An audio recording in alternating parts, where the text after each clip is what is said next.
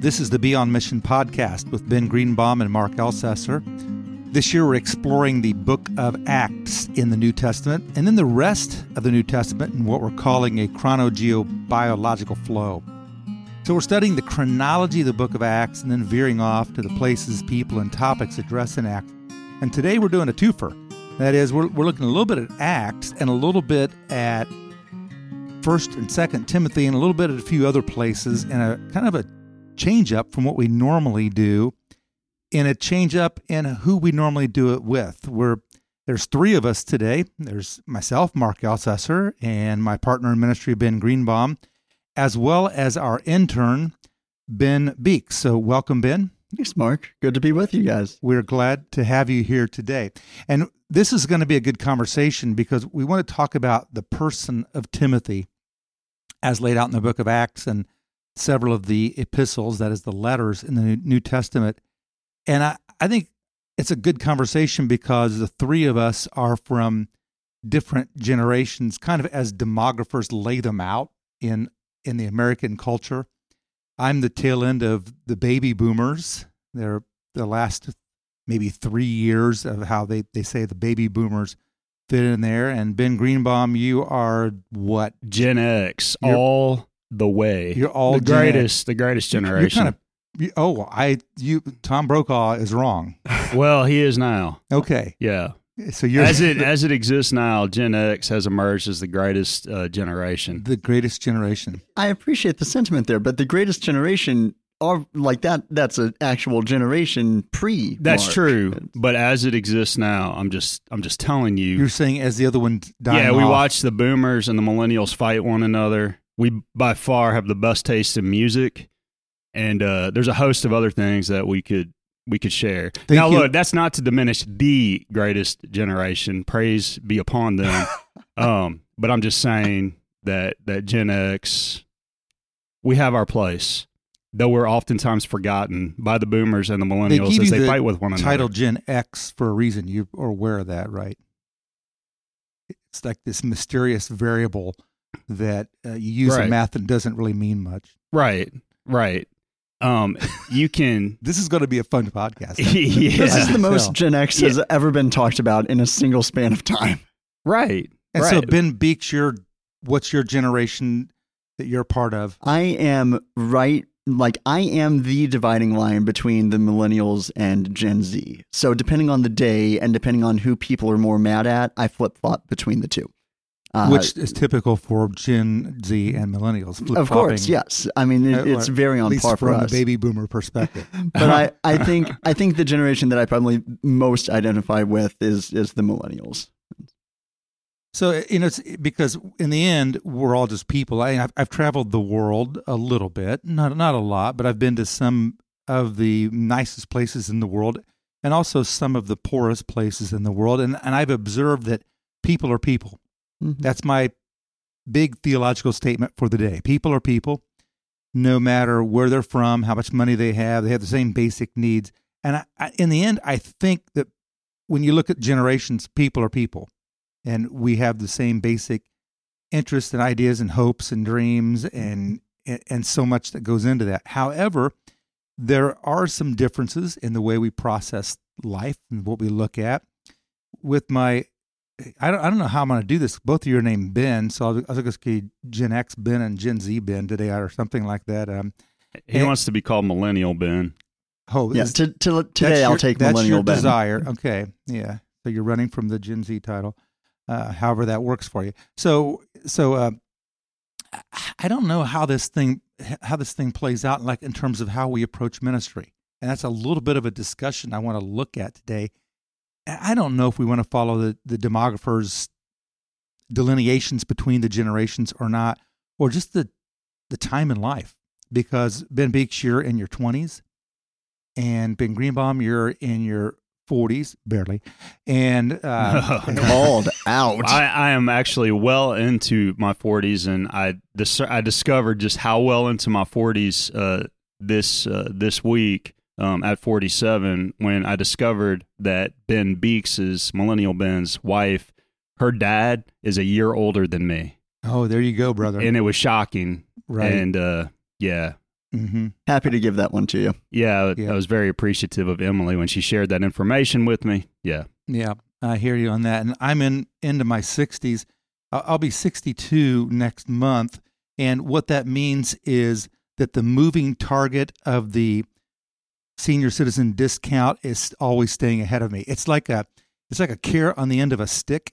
And so that whenever you think you've arrived, they say, no, the, the age is now 63. So we can then so when I expect that to change again in around 64. four By the time you're there, it'll be 112, brother. And uh, that's just how that's going to work. That's fine. I'm I'm expecting it. and so you know and, and so my we have my wife and i have four daughters and our youngest daughter is older than ben beeks so we, Happy we do have, give you that one. we do represent some different generations here that are interesting and i and i, I think that's a, a good thing uh, so the concept today the topic today that i want to look at is this guy named timothy in general and how paul grabbed a hold of him and said i want to take you along but that wasn't the beginning of his ministry call nor the end of it and he needed people in his life timothy did to pour into him as a as a young person a really young person we'll see.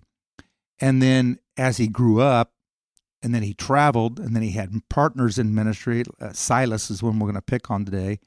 And and just how important that is because all of us are serving in ministry here together. And while we come at life from different perspectives probably influenced by the, the culture and the, the generation in which we grew up we still have the gospel of jesus christ and that's that's the same. So paul seemed to recognize that with timothy. So I, that's the kind of the discussion i want to lean into. Does that sound pretty good guys? Yeah. all right so let's take a look at timothy and there's there's a lot we can learn from him. It's sort of from snippets all over the new testament.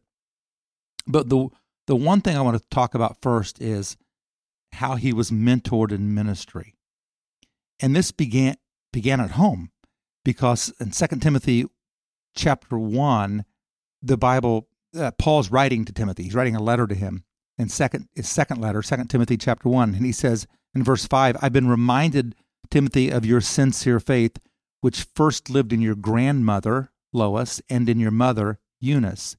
And i am persuaded now lives in you also. And skipping down to verse 14 it says but as for you continue in what you have learned and have become convinced of because you know those from whom you learned it and how from infancy you have known the holy scriptures that's pretty cool that his grandma and his mom taught him scripture from day one. And of course, that would have been the Old Testament as we know it because New Testament hadn't been written down and it was being lived out in, in this period of time in which Timothy was growing up as a baby into a teenager or whatever it was when Paul met him. There's another aspect in which Paul speaks of his mentorship in Timothy's life. It's over in Philippians chapter 2 when Paul is writing to the Philippian people and he says, I hope in the Lord Jesus to send Timothy to you, that I also may be cheered when I receive news about you. And here's what he says about Timothy I have no one else like him who takes a genuine interest in your welfare, for everyone looks out for his own interests, not those of Jesus Christ. But you know that Timothy has proved himself, because as a son with his father, he has served with me in the work of the gospel. So he's he's pointing out in these two places where Timothy had a, a mom and a grandma, then also Paul himself, who did this mentoring. I- This is my curious question for the, for you guys. Is there is there a person, there may be lots of them, but one that stands out to you that has mentored you in ministry in a way that is super valuable to you today, not only as a pastor, but also as a person, as a follower of Jesus? Yeah, I think there's a lot of people that that spring to mind over the years. So, I mean, I, I'm a pastor's kid, and so I've I've had a number of pastors investing in me for well, pretty much since I was born. Um, and you know, I'm, I'm very thankful for I'm people people like you, Mark, as, as well as uh, people like like Alex Hershey, uh, who you know over the years have just made investing in me a, a consistent priority. But as you were reading that um, that narrative uh, just about Timothy's heritage and, and the the lineage that he's come from, made me stop and consider even my own family line. Uh, just we we lost my my grandma this fall, um, and my dad, of course, is a pastor who has invested very deeply in me and my my life, my walk, my ministry over the years. But I think dad's knowledge of scripture and and and his desire, his calling to to be in ministry, in many ways comes out of the uh, the lineage of his mother and just everything that that she did, the way that that she raised him, invested in him, and she only did that because of her mother um, and mm. you know just the the way in which Letha invested in Sue over the years, who then invested in in Brian, who has now raised me up in the faith. And so it's really cool just to be able to, to look back and see the the generational impact that that's had over the that's years. That's pretty great legacy, isn't it? Yeah, yeah. What about you, Ben Greenbaum? Uh, from a pastoral standpoint, uh, two men uh, stand out to me. One is Hugh McClure, who he was uh, gone to be with the Lord several years ago, but he was the interim pastor at Covington Presbyterian down in South Louisiana when I came when I received Christ, and he just invested heavily in me. And uh, he was somebody who both uh, intentionally nurtured me and just by the example that he set in ministry. He was one of the boldest men that I have ever met he was also one of the men who had one of the most sensitive, uh, tender hearts. And so to see those two uh, characteristics built up in this one man really uh, helped to form me and who I am, I think, as a as a pastor and a, and a person. And then early in ministry, um, after I uh, received a call to uh, to to the church I was at on the south side of Indianapolis, I, I recognized a need to be mentored and um, our music director, our worship director, uh, Karen, her husband um, is a Baptist minister uh, here in central Indiana. He's retired now.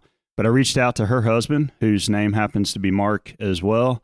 And uh, and then Mark um, served as a mentor to me. We'd meet, you know, once a month, and he would just take take sermons that I had preached or just different uh, happenings in life, and and kind of uh, plow into me uh, in a good way, um, just as an encouragement and in someone who just has an, an incredible amount of discernment. And, uh, and so for me to be able to bring issues uh, in ministry to him and have him uh, hash those things out with me was an immense blessing. And uh, one time in particular, I was having a really difficult moment in ministry and had a had experienced some tension uh, with somebody, and to be able to have Mark really speak into me, and because when I went to him, I was angry and I was bitter about something that had occurred, and uh, Mark, while being an encouragement, also said to me, which are words that have stuck with me, and he said, "Why?" The, the situation that had occurred, he said, Why does it matter? He said, Is your identity fixed in Christ or is your identity fixed in the circumstances of this world? Hmm. And uh, that th- those words have really shaped probably the last 15 years of ministry for me. That's amazing. You know, I, want, I wonder if these folks even were aware of what they were pouring in to our lives. It, they didn't get anything for it, you know, other than maybe some satisfaction of speaking into someone's life. But would they have known that all these years later, they would be in your minds and, and in our minds? For me, there there are a super long list, and I could think about it from my childhood and then my young adult years, and then perhaps even more recently, I've had lots of ministry coaches.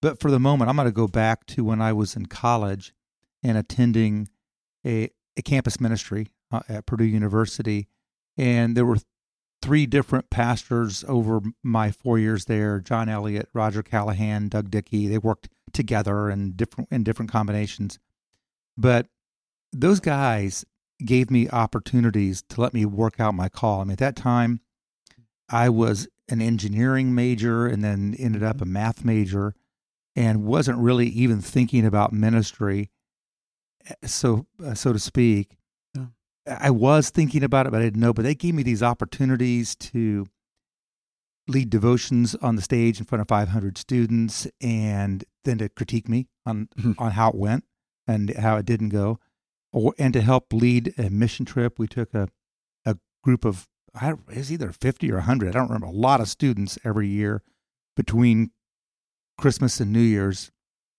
out to Oklahoma to work in a in a mission there, and after doing it a year or so, they helped me. I got a chance to help lead that and to organize it and promote it, and I, I learned. They just let me learn about ministry, whether it was it was a Christian church, so the communion every week, doing communion devotions. I mean, just so many opportunities. And I, again, if- I were to run into any of these guys today, and I haven't kept up with them at all, uh, don't know if they're alive. It's been many many years ago. But I wonder if they would know that what they put into my life. I I think that may be a common thing. And maybe Paul knew with Timothy because he was with him and they were they were side by side and learning and, and, and doing it together. But on the other hand, maybe he didn't. I mean, maybe he would Paul was just doing his thing and he had these sidekicks. And I wonder how many um, other people that were not named Timothy came alongside him and just flamed out. Mm. Didn't didn't stay the course. Didn't didn't do it. And um, for some reason, Timothy received it. So Mhm. it's a it's a pretty great aspect of of ministry that we can pour into others' lives.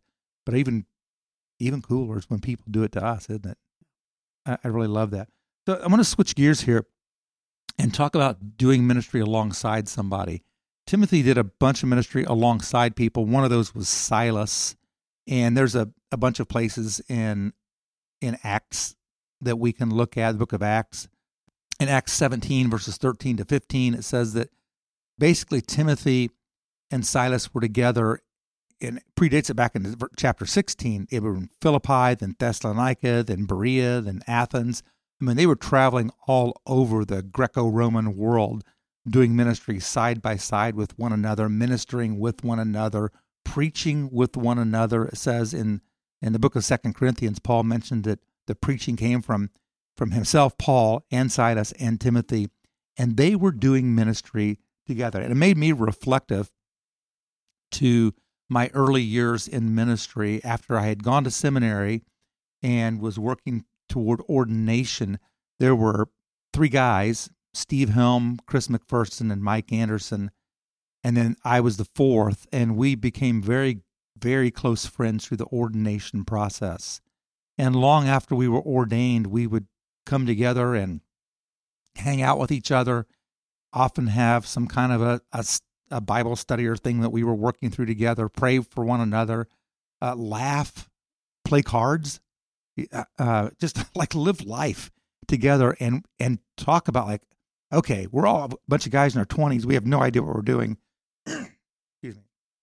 We have no idea what we're doing. So like let's put our collective wisdom together and none of us can know what we're doing. I think that's kind of how that worked. But it was like just partnering in ministry. It was so valuable to me in those early years and i'm i'm grateful for it because i don't know what where i'd be today without that camaraderie and encouragement and sometimes challenge. I mean, we get in each other's grill and say, hey, what you're all twisted up about right now isn't worth it. And and that, that was so valuable to me. So I don't know if, if you guys have some people you think, okay, I've done ministry beside this person, whether it's in whether it's in pastoral ministry or just being a, a follower of Jesus, that stands out to you as a valuable thing. Yeah, there's a couple of guys for me. Uh, one is is Tom Overton, um, who serves with One Mission Society. I forget what his actual title is now, but um, I was on the back of a, a truck in Haiti when Tom experienced the call to to ministry.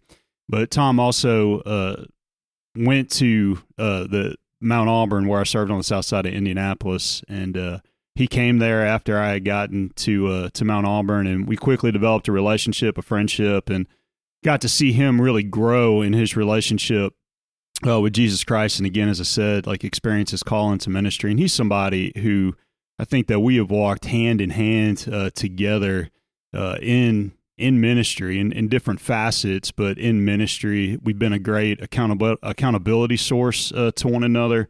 Been able to call on one another, uh, no matter the time of day or night, and uh, have spent a lot of time together. And then the other one is, is probably Travis Taylor, uh, who serves as a as a pastor um, in Central Florida now, but was the youth director, the family pastor um, at Mount Auburn and uh, and we we served together. And in fact, I'm the one who actually went to Travis's house and called him into ministry to become our our youth director. He was working as a photographer at the time, but somebody who was just well versed in the scriptures, loves the Lord intensely, and uh, is an incredibly gifted uh, pastor and, and shepherd of, of, people. And so, uh, Travis, again, he's been somebody who's been a, a real accountability source to me and, and somebody who I've been able to kind of again walk hand in hand in uh, in ministry. Hmm.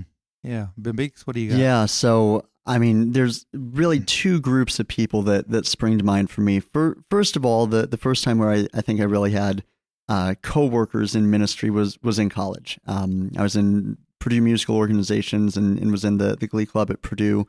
Um, and there was a guy uh, a few years older than me who had started what became known as PMO Bible Study. Um, I, I, think during his sophomore junior year, and so then I I come in. You know, he's a senior, I'm a freshman, and uh, and we we start working together on stuff. He ends up passing the baton to me the the next year, then to to kind of take over, and and then I I ended up leading PMO Bible Study through the the rest of college. So you know, of, of course, Kirk, you know, just in in the the groundwork that that he laid there. He he and I worked together on a lot of things, but then the people that I really co-labored with through college were uh, the the other co-leaders for various seasons, uh, Maddie and and Kelsey, and and Maddie is married to Kirk, but that's a whole different that yeah how how that unfolded is a whole different thing. But um, so of course both of them and and then Kelsey and her now husband Chase. Uh, and and the two of them actually are now a part of our micro church and what we're doing. And so I continue to to co-labor with with Kelsey and Chase, and we're really thankful for their partnership in ministry in now multiple seasons of life. But then I've also got a covenant group of of pastors that I meet with on a, a regular weekly basis, uh, Justin and Devin, who actually, as you asked about, you know, who are, are the people that have invested in me over the years and poured into me, you know, kind of the mentorship. It's interesting because Devin can fit on two lists in my life. Uh, he very much started as a mentor. He's someone that he was in our church in Osceola. He's known me since I was two. Uh, he's invested in me over the years. He was the first person that brought me on to, to intern at a church. But then since that internship, he and I have continued to grow closer and closer and very much now see each other as co-workers in ministry rather than a, a mentor-mentee relationship. Yeah, I think that's a pretty good point uh, that you're making, Ben, and that if we look at the relationship between Paul and Timothy in the Bible, I think it was exactly that what you described.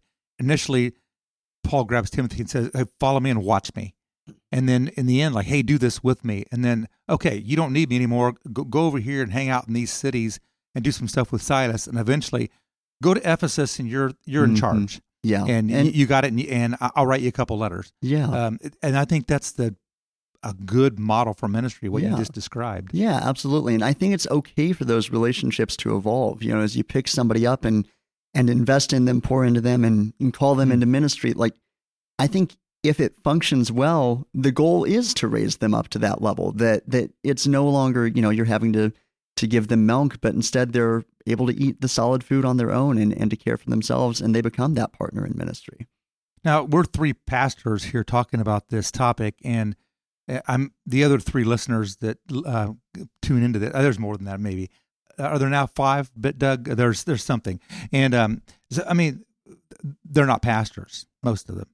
So, uh, what's the application of this for the the person who's just in love with God and doing ministry and serving and and and giving and uh, how does that play? Because we're we're talking a lot about pastors and how they've how they've spoken to us of course, that's who we are and what we do, and that makes sense. It's been so influential in our lives. But there's another aspect, right, of just living life and being a follower of Jesus, but working at the plant or working at the hospital or, or you know living living that normal life. So what what do we take from this I, th- I, think one of the principles I've tried to to live by and tried to encourage and, and nurture in others, uh, which was really applicable. I used to head a, a decent sized men's ministry, and one of the things that we tried to impress upon the men was that you need to have a Paul in your life, you need a Barnabas in your life, and you need a Timothy in your life. So you need someone like a Paul who's nurturing you, who's who's really discipling you. You need somebody like a Barnabas who is walking alongside with you, who's that kind of mutual accountability partner and you need a Timothy. Who are you investing in? Who are you discipling? Who are you nurturing? And so, as I, I mean, and that's where it, it applies. A, a universal application, whether you're a pastor or not a pastor. These are people that you need in your life. Yeah. So Paul had Barnabas, Silas had Timothy. I mean, there, there's a lot of examples of people doing that beside each other. And then that's a good point that Timothy needed Paul, but Paul also needed Timothy the mm-hmm. mentor in his life. You know, I think one of the things too that we get caught up in in terms of the whole, you know, who am I investing in down the line and all of that is I think we let age be a factor when it doesn't need to be. You know, mm-hmm. one of the things that, um, one of the last things that I did at Delphi was uh, a discipleship group with three other guys every week for six months. Um, and I was the youngest guy in the group. I'm the youngest guy in most groups that I'm leading at this point, but that's a, a whole different, yeah. Um, but but one of the guys that, that I had in that discipleship group was a a guy named Kevin who is at least 60 at this point. I mean, he's uh, he's got kids that are older than me, and and so um, and and that was an awesome time for us to to just get to together and hang out and for me to invest in them. And, you know, he very much in that season was a quote unquote Timothy character in my life. Um, and I, I think we get so hung up on like, you know, especially people my age, oh, you know, we've got to invest down the line. Who's coming next? Who's younger than me and coming after me? And I don't think there's anything in scripture that indicates that we have to only invest in people that are younger than us. It's it, just maybe the opposite. Yeah, that, that's right, and that that's exactly right. And Paul really encourages Timothy on the exact point uh, that you're making here, Millennial Ben. And I think Mark and I can testify to the fact that there have been multiple Timothys in our lives who, from an age standpoint, demographic standpoint, are much older than we are where there's opportunities to learn from them and learn from their life experience and where they're at in life. But from a standpoint of spiritual maturity, there's that opportunity to invest in them. And, and Paul makes this point uh, to Timothy uh, in First Timothy. He says, "Don't let anyone look down on you because of because you are young, but set an example for the believers in speech and life and love and faith and in purity." He doesn't say set an example for those younger mm-hmm. believers, but he's saying set an example for all believers. And so, yeah, to your point, I think that's where sometimes cultural cultural context and fixtures can become a problem where we think we need to go and find that person who from a, a physical age standpoint is younger than we are and then oh there's our timothy not realizing that we have relationships all around us that offer up that opportunity i think the takeaway i have from this is that of all the characters in the Bible, the Lone Ranger isn't one of them. You, you, we're just not called to go out and do it by ourselves. Well, even he had Tonto, but, but, you're not supposed to go out and just do it by yourself and ride yeah. into town and, and figure it out. That that all of ministry is is something we do together in community with one another, and sometimes that can be messy. It mm-hmm. can be it can be challenging. It, it can be it can be just hard mm-hmm. because the other person may not do it the way I do, want to, but that's kind of the point. And we can learn something from that. I Ben Beeks, you you preached here recently, mm-hmm. and I I filled up my journal with notes. I learned some amazing things from yeah. from your message. And if we ever get to the spot where we can't learn from one another, it's just time to hang up the cleats and call it a game. Amen. I mean, I, that's it's it's kind of over. yeah. Know? So, and I think there's a pride thing in that that you know sometimes we we do start getting older and well, okay, you know, I've got more experience, I've got more knowledge, I can't learn from people younger than me. And yeah, if you reach that point, it's definitely time for a heart check because you know there there can be people of all ages that that you're able to to still learn and, and glean new things from. That's a good word. Well, thanks guys for for jumping in this conversation. Uh, I think we could probably talk for two more hours about it but I don't listen to those podcasts that last that long either. So I'm guessing others won't, won't if we keep on going. But it's been a really good, uh, good conversation. And next week, the two Bens, Ben Greenbaum and Ben Beeks, are going to head it up and continue this discussion, looking at maybe some of the content that's in the letters of First and Second Timothy. So, so I'll be excited to hear what you guys have to say. Folks, if you want to jump in deeper, you can go to our church's website, fishersumc.org, click on the Beyond Mission link, and that'll take you to more elements in our year long study. That link has daily Bible readings and devotions and poems, as well as a, a place you can go listen to the weekly sermon or watch that or the, more podcasts and, and so forth. If you want to stay up to date with these Beyond Mission podcasts, we encourage you to like and subscribe wherever you get your podcasts. Until next time, may God bless.